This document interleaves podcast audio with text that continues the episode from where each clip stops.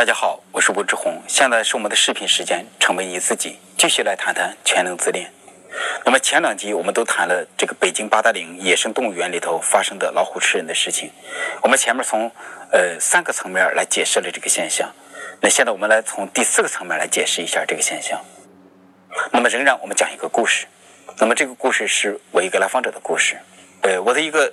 就是美女来访者就对我这样讲。就是她说吴老师，就是她男朋友，就是当然他们现在关系就是刚刚就确立没有多久。她说她男朋友就有一天对她说，就是呃，我希望你在我面前这个为所欲为，你在我面前怎样都行，我喜欢真实的你。这个美女就很好奇，她就问那个她男朋友，就说这是真的吗？你真的会这样吗？你真的在我面前没有底线吗？然后这个男人说。就是我真的就是希望就是能够包容你的一切，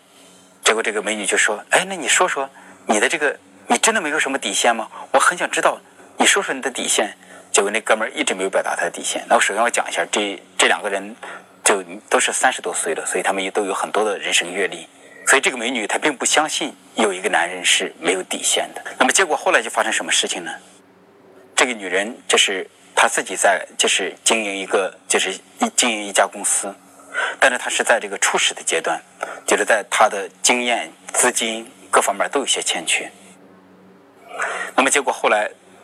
就是当他们这次对话之后，他们再对话的时候，他就问那个男人，那个男人虽然也是三十多岁，但那个男人他自己的生意就做得非常的大，他是一个很成功，也是个很成熟的商人。后来这个美女就。再次有意的去跟他探讨他公司经营的事情，然后这个男人就给他出了大量的主意，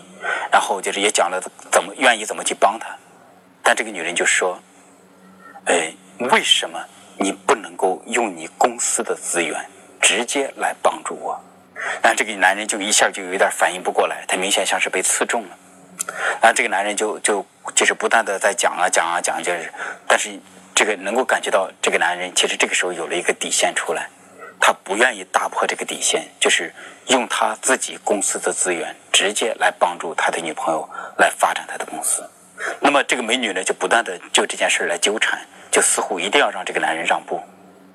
那后来我们在咨询中就谈论这件事情，就是那这个美女说，其实我并不想为难他。我知道一个成熟的商人是公私分明的，我就是说。他的公司很成熟，发展的很好，而自己的公司是个新公司，刚刚发展起来。在他们只是女男女朋友的这种关系上，甚至哪怕他成为夫妻，那么有些很成熟的商人，他们仍然需要有一个界限在那儿。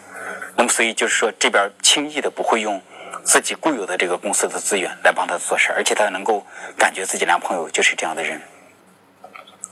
所以，就是在他们交往的过程中，这个这个这个美女的虽然一直都在就是做自己的公司，但是她从来没有做过这样的要求。她之所以提这样的要求，是因为这个男人给她这样讲了之后，说我在你面前是没有什么底线的，就是希望我可以包容你的一切。之后，这个美女才提了这样的要求。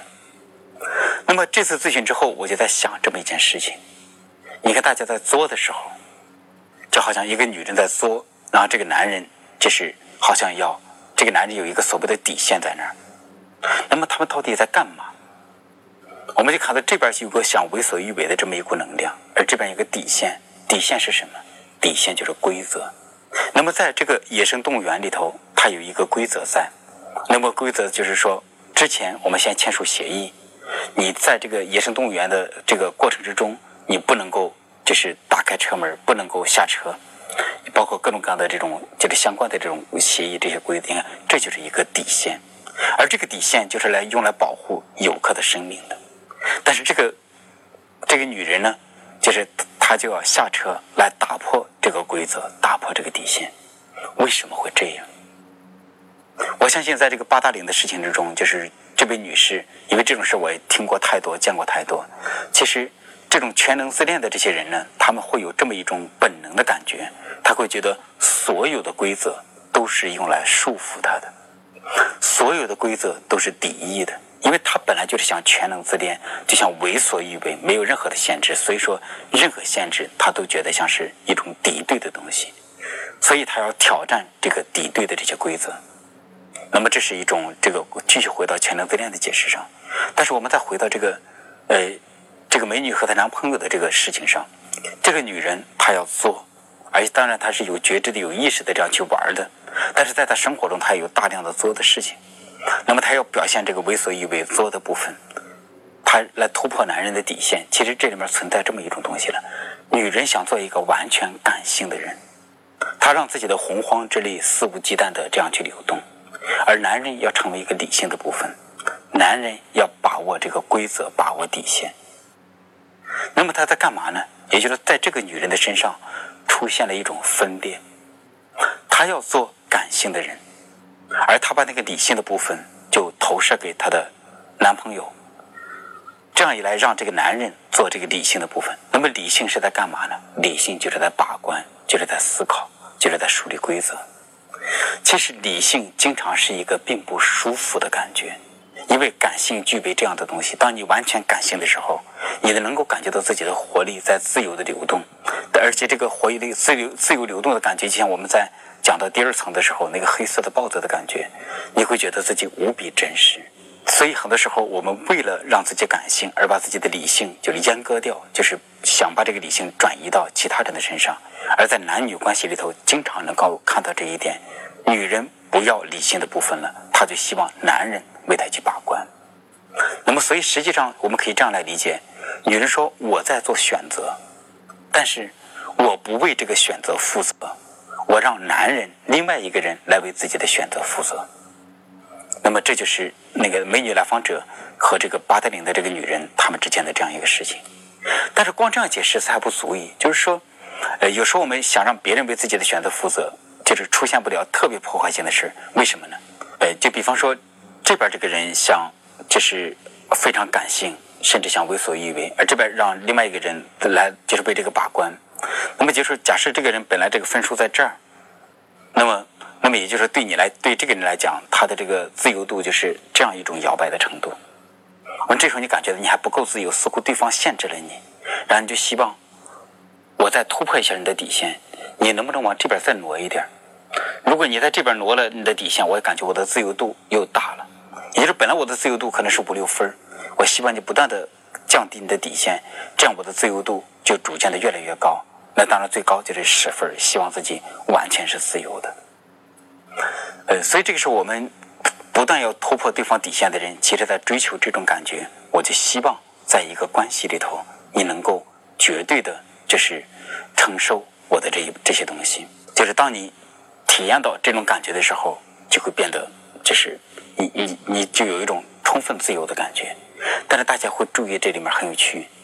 那你不能够单独的去自由吗？你为什么非要在关系里头玩这个游戏？实际上，这时候我们做了另外一种分点，这边是活力、生命力在流动，这边是一个容器。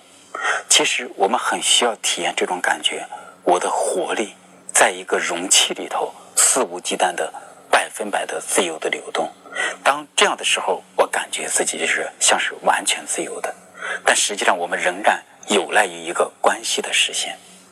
但是，当你这样做的时候，就意味着你把那个。为自己选择负责任的部分切割出去了，你让对方为你负责任。那所以关于这部分，我想继续再讲严重一点，就是讲严重一点，我们从更极端的角度来理解这一部分。就是我的来访者有这个 SM，就是玩 SM，就是性虐，就是说，呃，就玩 SM 游戏的人，SM 就是性中的施虐和受虐。那么有一个严重的这个施虐狂，他就这样给我讲过，就是他有一次在这个就是玩这个施虐和性虐游戏、受虐游戏的时候，他就突然之间冒出这么一句话来，就是呃，我杀死你，你都不会离开我。就是，然后当这话一出来，这个人感觉自己能量一下爆棚，就好像体验了一种。就是无比高潮的这么一种感觉。那么那刻，就是当他讲这个、分享这个的时候，他就明白自己在这个施虐、受虐受虐游戏里头，他在玩一个终极的什么玩意儿。就是说，我需要在关系里头体验这种感觉，哪怕我杀死你，你仍然是爱我的，你仍然不会离开我。那么这个时候，我就体验到就是一种。充分自由的、百分百的自由的状态。那么这个时候，这个能量就会突然之间就爆棚了。呃，但是这个时候，这股能量是什么呢？这时候，这个哥们儿还有一种感觉，他觉得那一刹那，他在获得百分百自由的时候，但是他同时感觉自己变身为一个巨大的恶魔。所以，这就是我们来讲这个前面我讲黑色的豹子，或者我们心心中的老虎，也包括这位女士她身她展现的这一部分。我们讲女人经常是情绪的老虎，那么这些玩意儿其实都是这样子。当我们希望我可以百分百的自由，而你为我的自由负责任的时候，那么最终其实我们就容易成为恶魔的这么一种感觉。所以我们应该怎么做呢？那这是一个很深奥的话题。其实刚才讲到这儿，我们讲甚至有一种很深的这个哲学的意味，就好像我们很想寻找一种百分百的容纳，然后在这个百分百的容纳里头，就好像自己的存在被百分百的照亮，但实际上这种事儿根本就不存在。这实际上这是婴儿的一种原始的想象，婴儿会觉得我百分百的自由，这边有一个这个全能的妈妈，全能的妈妈能够包住我的这个能量。这样一来，我就感觉特别好了。但是，当你真的追求百分百的自由的时候，也许那一刻你就真的体验到这种你变身为恶魔的这种感觉。所以，解决方式绝对不是说在一个关系里头找到一个人百分百的包容你，但是关系中一定程度的包容都是一件非常美好的事情。所以我讲这么一系列，大家就可以看到我对这个八达岭老虎吃人的事件中对那位女士，这里有很深的理解。也有很深的同情，但同时我对他就是也有一定的这种批判性的部分，但这个批判并不重。我希望能够很中立的来讲这个部分。我也希望大家都能够体验，在这个重要的关系里头，比方说咨询关系，比方说夫妻关系，比方说亲子关系或者直己的关系，甚至在一在一些公司里头，那么呃，这个强有力的人。能够去做一定程度的包容的工作，包容这些所谓的这个弱弱一些的人，来就是展现他的攻击性，来展现他这个自由的部分。但是，这个当你要展现自己的攻击性，展现自己自由的部分的时候，你要知道，如果有人包容了你，如果别人给了你的理解，如果别人照亮了你，这很棒。但是把它当做一个开始，而不要把它当做一个终极的部分，也不要把这个期待着。找到一个人百分百的帮助你，或者包容你，这样一来，你的这个内心的老虎就彻底的出来了。而应该是别人给了你这一部分很好的东西，别人让你体验到了这种很好的感觉，然后你去觉知这一部分，然后带着觉知把你的这个老虎活出来。呃，有一首这个英文诗，就是呃，因为我的英文很差，但是它翻译过来就很美。那么这句英文诗呢，是余光中翻译过来的。他翻译过来之后，他就是心有猛虎，细嗅蔷薇。什么意思呢？就是我的体内能够感觉到有一只充满活力的老虎在咆哮，在奔走。但这个老虎呢，当它要表达自己的能量的时候，它是非常温柔的。那所以，这就是从诗意上来讲，如果从心理学上来讲，就是你心中有一种。非常充满攻击性的这个能量，这就是原始的生命力。那我们需要人性化的把你的生命力活出来。那么这个生命力不是去压抑它，不是去控制它，甚至消灭它，而是要让它出来。但是它出来的时候，它是需要就是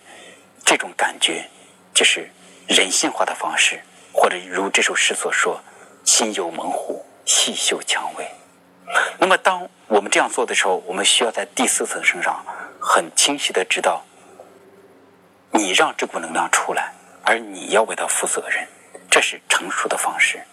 而对婴儿来讲，婴儿就渴望我去表达这股能量，但是妈妈为我负责任。那么，当你有这种想法的时候，其实就是你就是我一再说的巨婴。现在我们就从四个层面来讲了这个老虎咬人的这件事情，就是在这个事情中，这个女人可能是怎样的心理状态？那当然，我们就看到这儿，就看到一种很深的矛盾。一方面，我们渴望自由，在自由的状态之下，自己的能量才能够出来；但同时，我们也会发现，就是真正的自由，就是我们不能把希望放在让别人为自己负责任上。当然说，这个其实人都是关系的产物，就是。就是有一面镜子能够看见自己，这极为重要。所以我们需要在关系中被别人看见，被别人这就是所谓的爱。但是在从更深的层面来讲，我们需要学习到，就是我们需要为自己的自由负责任。所以讲到这儿的话，这就是一个非常非常不容易的地方。所以关于这一点，就是有那个西方的哲学里头，就是有很多书都在讲这个东西。就比方说，心理学家弗洛姆写过这么这么一本书《逃避自由》，因为当你真的就是处在自由的状态之下，你要自由的做选择。啊，同时你为自己的负自由负责任，那这是一件很不容易的事情。所以这样我们就就会明白，如果我们想把这个全能自恋的这个原始的能量人性化的活出来，其实它真的是一个很深的这样一个历程。可能最初我们需要得到一些馈赠，需要被父母、被别人看见，但是到最终，当我们逐渐的走得越来越深的时候，你就知道，就是自己为自己的选择负责任，就会变得越来越重要，而且也许这是根本。好，那我们就关于这个老虎吃人的事情，那我们就讲到这儿。